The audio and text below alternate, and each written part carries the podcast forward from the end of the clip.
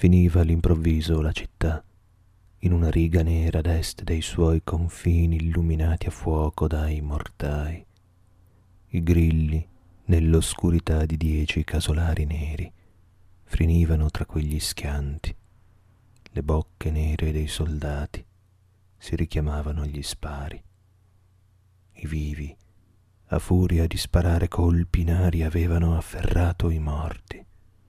I colpi, a furia di scavare buche in terra, avevano sepolto i vivi.